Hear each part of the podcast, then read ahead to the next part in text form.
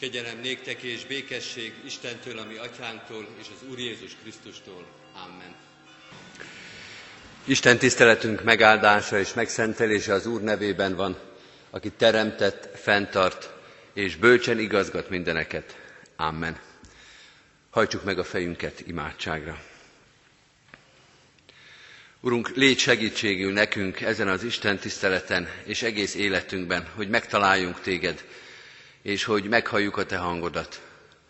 Köszönjük, hogy Te megtaláltál minket, add, hogy mi is érezzük és komolyan vegyük azt, hogy utánunk jöttél, hogy megszólítottál, hogy megtaláltál minket. Legyen ez a komolyan vétel, abból is látható, hogy ha megszólalsz, akkor mi figyelünk rád, hogy mindig meg is hallunk és meg is értünk téged. Segíts nekünk ebben, mert a fülünk és a szívünk sokszor rest a hallásra, a megértésre, Sokszor elengedjük a fülünk mellett a te szavadat, még ha értjük és halljuk is, akkor sem követünk téged. Bocsáss meg nekünk azt a sok gyengeséget, azt a sok elszalasztott alkalmat, amikor pedig tudva tudtuk, hogy nekünk szól az ige, és minket hív a harang, és mégsem voltunk itt. Segíts most megbecsülni ezt a napot, ezt a pillanatot, ezt az Isten tiszteletet, az üzenetet, amelyet elkészítettél számunkra, a megterített asztalt, a közösséget veled és egymással. Áraszt kiránk szent lelkedet, hogy ne az emberi gyarlóság, bűn, elrontott dolgok uralják az életünket, hanem a Te jelenléted, megszentelő lelked, a Te szereteted és kegyelmed, amely megragad, felemel, megszentel bennünket. Ezt kérjük és ebben reménykedünk, ebben vagyunk bizonyosak, most is, Jézusért, ami Urunkért. Amen. Kedves testvéreim, Isten igéjét Mózes első könyvéből olvasom, az első könyv harmadik részének a kilencedik verséből egy rövid, de jól ismert bibliai szakaszt. Ez így hangzik. De az Úristen kiáltott az embernek, és ezt mondta, Ádám, hol vagy? Foglaljuk el a helyünket.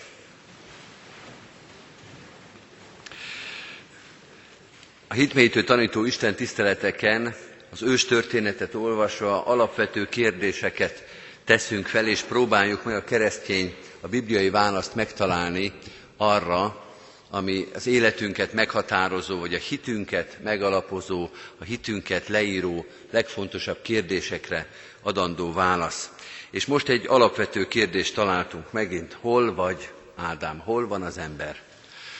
A kérdés, vagy az arra adott válasz a teológiának egy külön területe, a teológiai antropológia, az emberről szóló tanításnak egy nagyon érdekes és fontos eleme. Nagyon sok okos könyv született arról, hogy mit mond a Szentírás az emberről, az embernek a helyéről, a valóságos helyéről és az elvárt helyéről.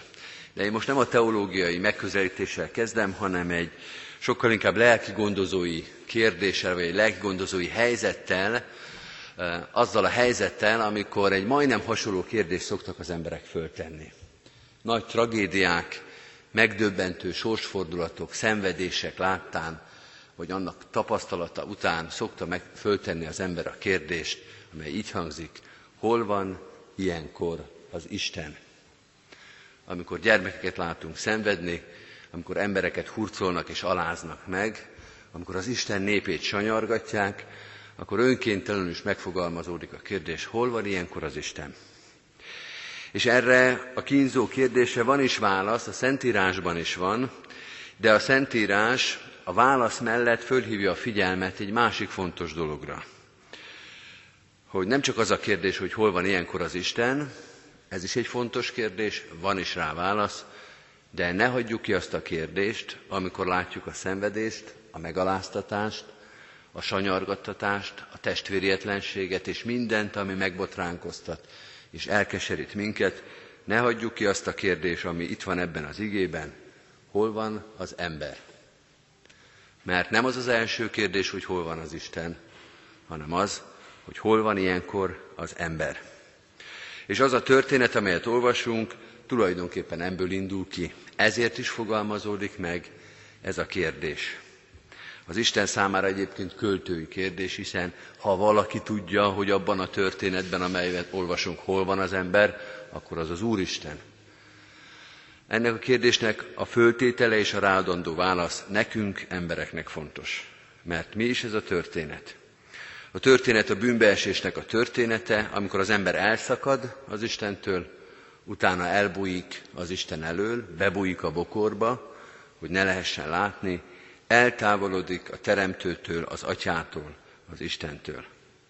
Eltávolodni az Istentől. Elszakadni az Istentől. Azt gondolom, hogy ez egy olyan érzés, kedves testvérek, amelyet mindenki ismer. Akár az egész életét valamilyen Isten távolságban töltötte, akár tulajdonképpen rendes, böcsületes, templomos családból származik, gyerekkorában járt hittamra, konfirmált, a házasságát a templomba kötötte, minden rendben volt, mindig is templomba járónak számított, de az ilyen ember is ismeri azt, amikor úgy érzi, hogy elszakadtam az Úrtól, eltávolodtam tőle. Pont én, aki tudom, milyen volt a közelség, én érzem azt, milyen ez a távolság. Érzem azt, hogy nem itt kellene lennem. Hogy valahol máshol lenne a helyem, és mégis itt vagyok. Nem tudom, hogy hol, azt sem tudom, hogy hogyan lehetne visszakerülni, vagy oda kerülni, ahol a helyem lenne, de nem a helyemen vagyok. Nem itt kellene lennem. Nem ez a jó hely. Egyszer egy kiránduláson, még gimnázista korunkban, a Bakonyba kirándultunk, és egy turista házba tartottunk, ott lett volna a szállásunk, és megkérdeztünk valakit, hogy hol találjuk ezt a turista házat. És mondta, hogy ezen az úton kell menni, és se jobbra, se balra, egy órán belül ott leszünk. És már a harmadik, negyedik óránál jártunk, és még nem volt sehol a turistaház. És ez volt a kérdés, hogy nem itt kellene lennünk. Eltévedtünk, valamit elvétettünk, pedig olyan egyszerűnek tűnt az egész. Ezen az úton se jobbra, se balra egy óra. Valahogy elromlott a történet. Vagy mi nem figyeltünk, vagy az út volt talányos, de nem ez a hely, ahol kellene lennünk. Elvesztünk, eltévedtünk, ránk borult az éj, nem ez a hely, ahol nekünk tulajdonképpen lennünk kellene. Ez az elveszettség érzés az ember számára és a bibliai ember számára is ismerős. Akár egy ilyen ártatlan történet, mint eltévedni az erdőben, akár a tékozló fiúnak a története a disznók vájúja mellett, amikor nem arról van szó, hogy csak nem figyeltünk a turista jelzésre, vagy nem figyeltünk az útbaigazításra, hanem amikor már eltékozoltunk mindent, amikor már szégyent hoztunk magunkra, a szüleinkre, a családunkra, amikor mindent tönkretettünk, amikor már nem érdemelünk meg segítséget, ez is egy elveszettségérzés. És kiki a maga életében ezt is, azt is, az ártatlant is, a kimagyarázhatót is, meg a kimagyarázhatatlant is jól ismerheti. Ez a történet, Ádámnak a története és a kérdés, amelyet föltesz, tulajdonképpen ebből indul. Hol van az ember? Hol van az ember?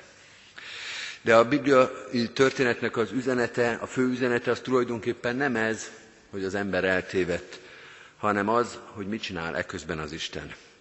És belesűrűsödik ez a felolvasott igének az első kezdőki szavába, de. Mert így olvastuk, a kilencedik vers így kezdődött, de az Isten kiáltott az ember után, és ezt kérdezte, Ádám, hol vagy? De az Isten.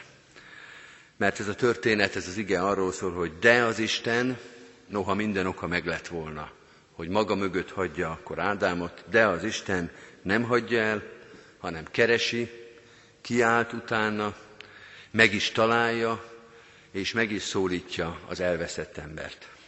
Két mozdulatot látunk tehát, az ember elmegy, elhagyja az Istent, elszakad tőle, eltávolodik az Istentől, és az Isten pedig utána mozdul. Utána megy. Pedig tulajdonképpen nem ezt ígérte. Tulajdonképpen azt ígérte, hogy amelyik napon annak a fának a gyümölcséből eszel, meghalsz. És az Úristen a saját szavát meghazudtolva, elfordulva a saját ígéretétől utána megy ennek a hűtlen, eltávolodó embernek.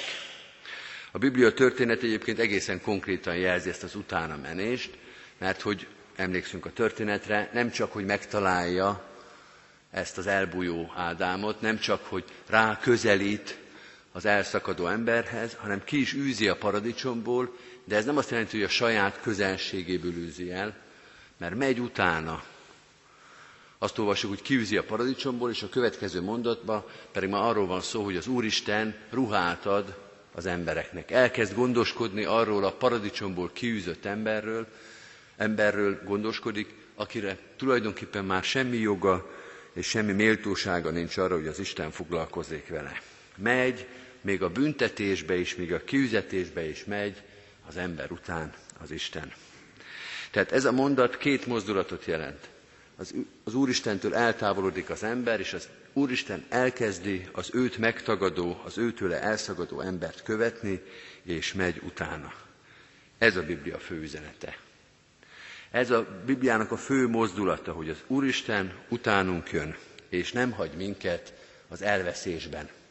Nem hagy minket a ránk sötétedő erdőben. Nem hagy minket a disznók vájúja mellett, hanem utánunk jön, és hívogat, és szólogat. Van egy szép Zsoltár a Bibliában, fogjuk is majd még hallani, a 139. Zsoltár. Ez a 139. Zsoltár erről az utánunk jövő Istenről szól. Még pontosabban arról, hogy még ha akarnánk, sem tudnánk az Úristen elől elbújni. Mert néha az ember akar, néha szeretné a háta mögött hagyni az egész Isten történetet, de nem lehet. Mert az Isten olyan kegyelmes, hogy még ezeket a pillanatainkat is elnézi, és utánunk jön, és végig, még a számkivetésben, még az eltávolodásban is jobban ismer minket, mint bárki más, jobban ismer minket, mint mi magunkat. Ez ennek a bibliai történetek a fő üzenete, de nincs ezzel még vége. A vége az egy harmadik mozdulat, amire szeretnék még utalni. Az első az volt, hogy az ember eltávolodik az Úristentől, a második mozdulat az volt, hogy az Isten utána megy a hűtlen embernek, de ettől, hogy az Úristen utánunk jött, ettől még nem leszünk a helyünkön. Tehát hiányzik még egy harmadik mozdulat. Az elveszésben, az eltévejedésben nem vagyunk ugyan egyedül, mert az Isten utánunk jön, ezt tanítja ez a történet is, és az egész Szentírás, de várja azt a harmadik mozdulatot, hogy aki eltévedt, aki elveszett, aki elhagyta az igaz utat, az térjen vissza.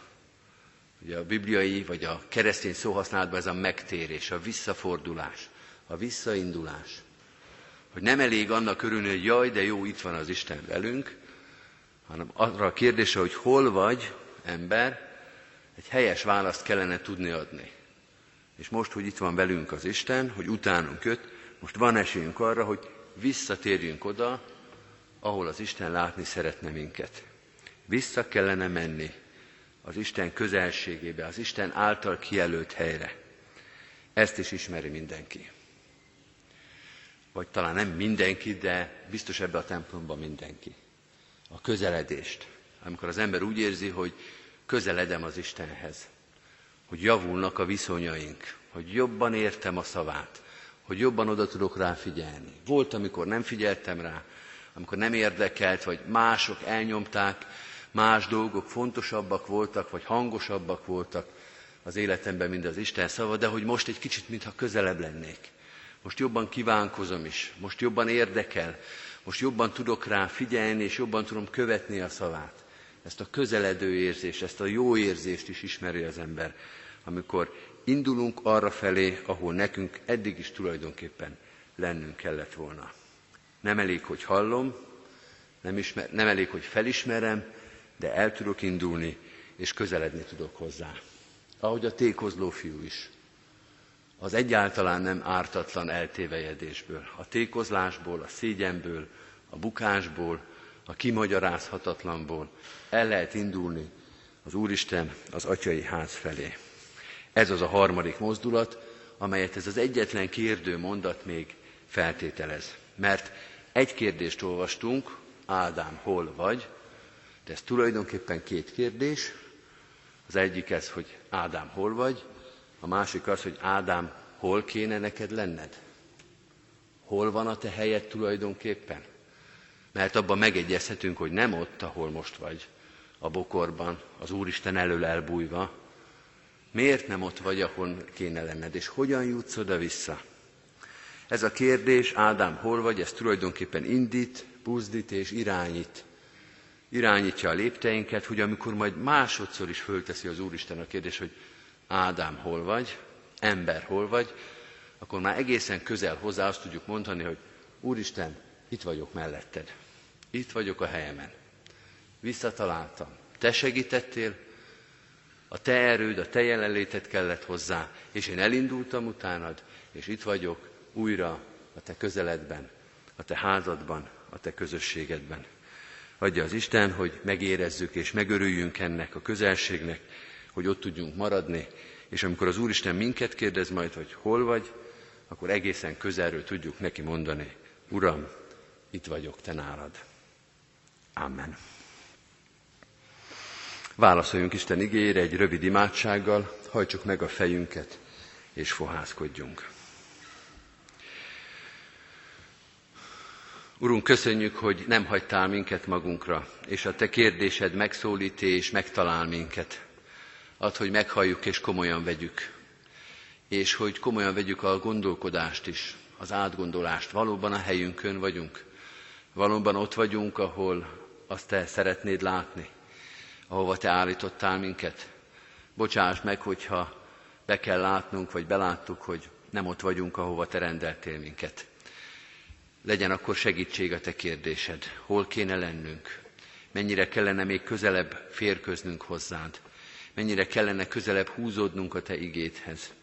Segíts, hogy a Te igéd mindig, mint egy jó iránytű, megmutassa a következő lépést, a helyes irányt, azt az utat, amelyet Te jelöltél ki számunkra.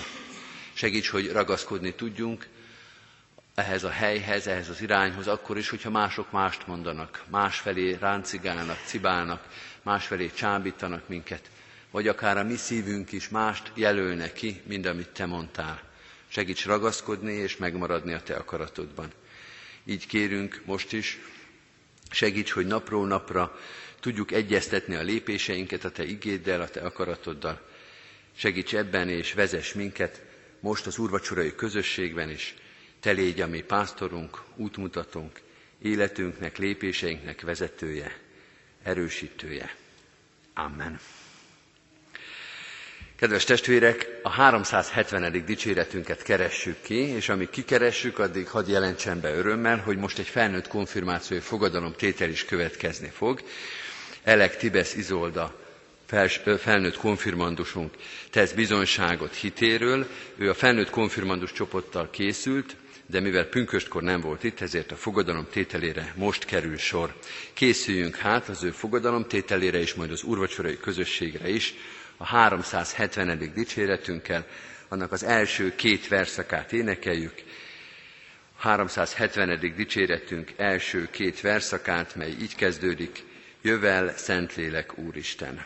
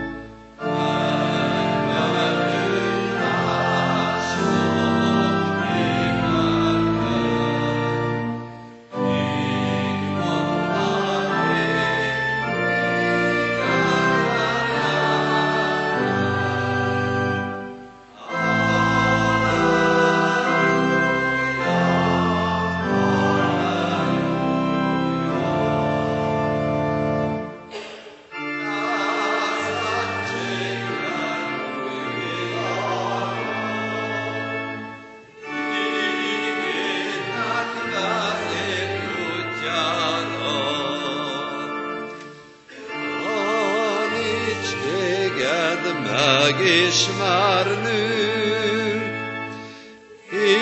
Istent atyánknak neveznünk.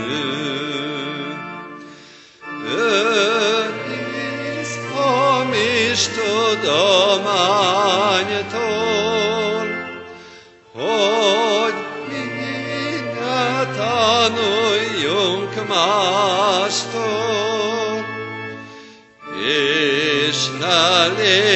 legyen több más senki, hanem Krisztus, ben kell bízni.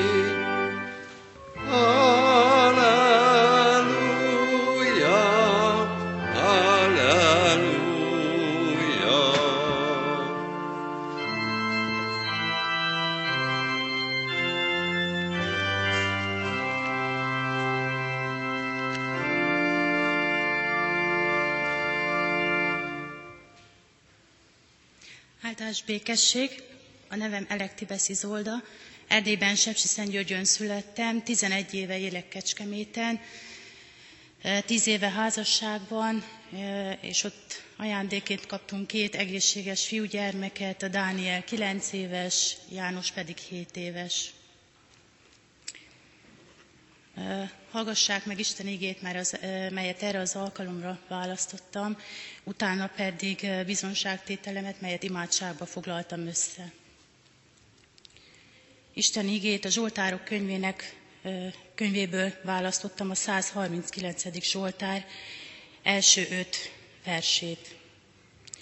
Uram, megvizsgáltál engem, és ismersz. Te ismered ülésemet és felkelésemet. Messziről érted gondolatomat. Járásomra és fekvésemre ügyelsz, minden utamat jól tudod. Mikor még nyelvemen sincs a szó, immár egészen érted azt, Uram. Elől és hátul körülzáltál engem, és fölöttem tartott kezedet.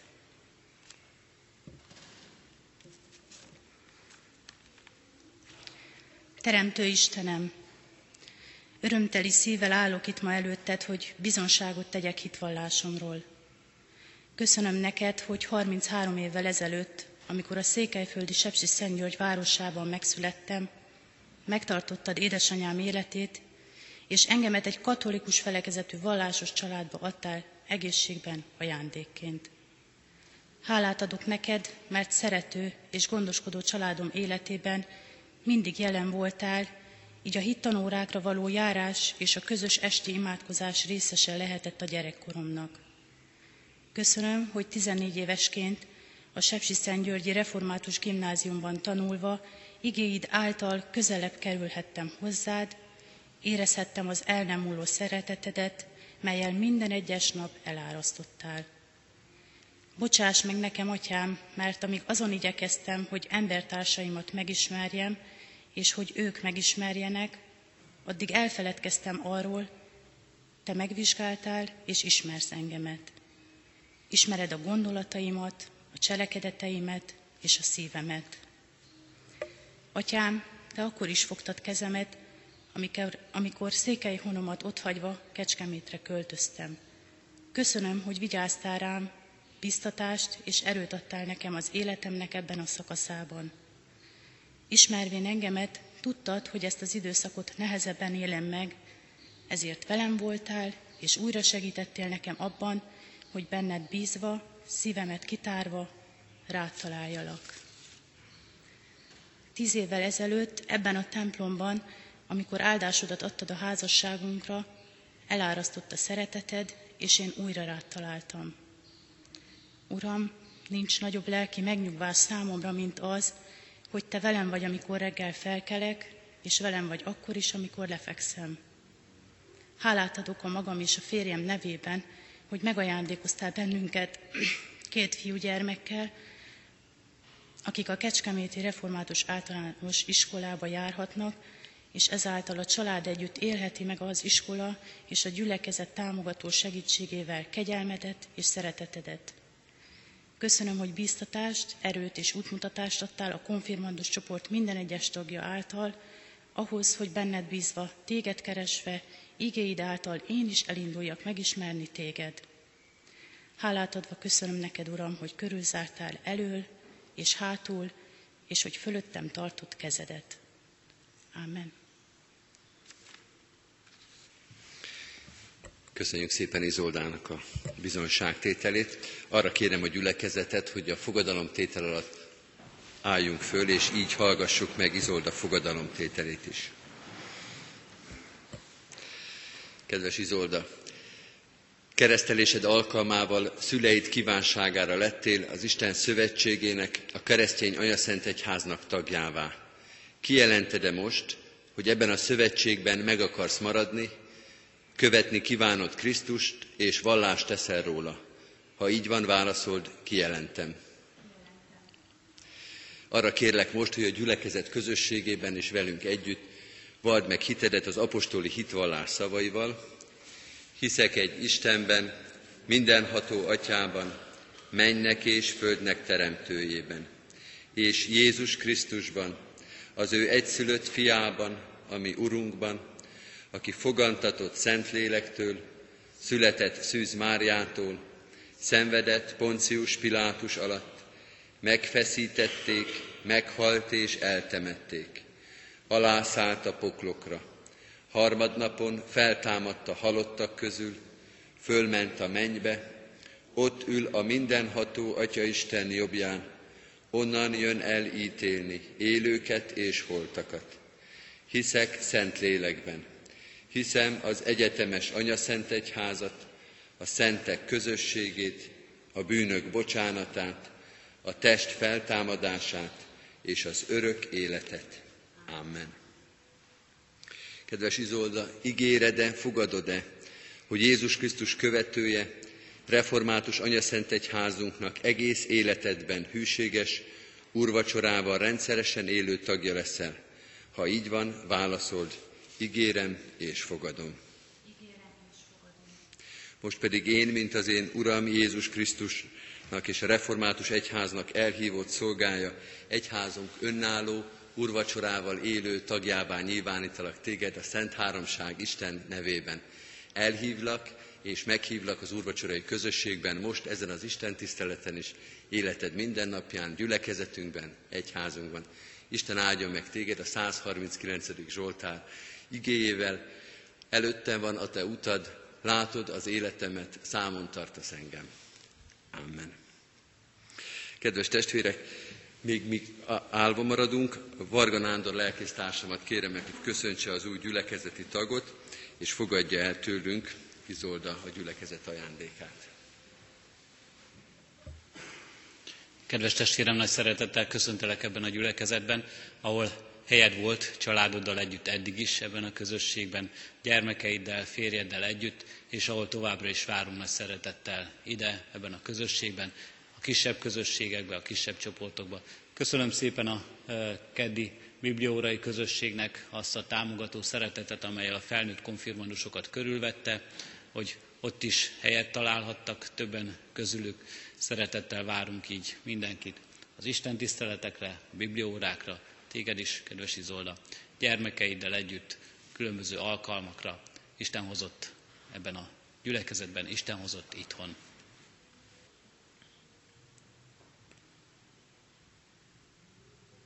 Állunk és magasztalunk, Urunk Istenünk, minket kereső, utánunk kiáltó és aláhajló szeretetedért. És köszönjük, Urunk Istenünk, hogy arra indítod a szívünket, hogy mi is keressünk téged. Köszönjük, Urunk, hogy keresésünkben és rátalálásunkban felfedezhetjük, hogy Te sokkal előbb megtaláltál minket, mint azt mi gondolnánk. Megtaláltál fiadban, Jézus Krisztusban, megmutatva benne irgalmadat, könyörületedet, megváltásodat. Köszönjük, Urunk Istenünk, a bizonyságtételt, amely ma is elhangozhatott közöttünk. És köszönjük, ha ez a mi életünknek bizonysága is. Te velünk vagy, Urunk Istenünk, és a Te irgalmad és szereteted elkísér életünk minden napján, elkísér minden utunkra, és nem lehetünk olyan helyen, és nem lehetünk olyan időben, amikor ne kiálthatnánk hozzád, amikor ne találkozhatnánk veled, amikor ne lehetne veled közösségünk. Köszönjük, Urunk Istenünk, ennek bizonyságát is. Így kérünk mindazokért, akik most nagy mélységekben vannak, betegséget hordoznak, a test gyengességével és erőtlenségével kell szembesülniük. Mindazokért, akik lelki terheket cipelnek, akiknek az életük tele van félelemmel, aggodalommal, kiszolgáltatottsággal, akiket kétségek gyötörnek, akik a gyász terhét hordozzák, és annak mélységében élnek. Urunk Istenünk, halld meg ki nem mondott kiáltásaikat, állj melléjük, és légy az ő szabadítójuk. És kérünk és könyörgünk, Urunk, egész gyülekezetünkért, mindannyiunk bizonyságtételéért. Adj, Urunk, hogy kedves legyen az az embereknek, mint ahogy nekünk is kedves volt most hallgatni ezt a bizonyságtételt. Addurunk, hogy rád mutasson, mint ahogy ez a bizonyságtétel, amelyet ma hallottunk is rólad szólt. Addurunk, hogy megszólítson másokat. Addurunk, hogy ne csak szavakkal, de cselekedeteinkkel is valóban rólad szóljunk, és a te dicsőségedre éljünk. Vezess és tarts meg ebben, Urunk Istenünk, minket. Ezen a mai napon, ezen az Isten tiszteleten különösen is könyörgünk, Urunk, azokért a testvéreinkért, akik a segítő szolgálatban vannak, a kórházban, a betegek mellett, ápolóként, orvosként, gyógyítóként vannak jelen, vagy látogató szolgálatot végeznek. Azok, akik idős, magányos, gyenge emberek mellett állnak, és őket erősítik, őket segítik testi gyengességükben. Azokért imádkozunk, Urunk Istenünk, akik oda tudnak ülni a magányosok mellé, és idejükből tudnak áldozni rájuk. Kérünk és könyörgünk, Urunk, áld meg így a segítőket, erővel, türelemmel, bölcsességgel, szeretettel, hogy valóban kedves és igazi segítség legyen az ő szolgálatuk. Kérünk és könyörgünk, Urunk, újítsd meg őket erőben, kérünk és könyörgünk, Urunk, tedd készé és befogadóvá mindazoknak életét, akik közé indulnak a szolgálatban. Rábízzuk, Urunk Istenünk, így magunkat, szeretteinket a ránk következő éjszakában, a holnapi napban, és az előttünk álló életünk minden napján. Tartsd meg a Te szeretetedben, és kérünk és könyörgünk, növeld a mi hit, növekedjünk a mi hitünkben. Amen.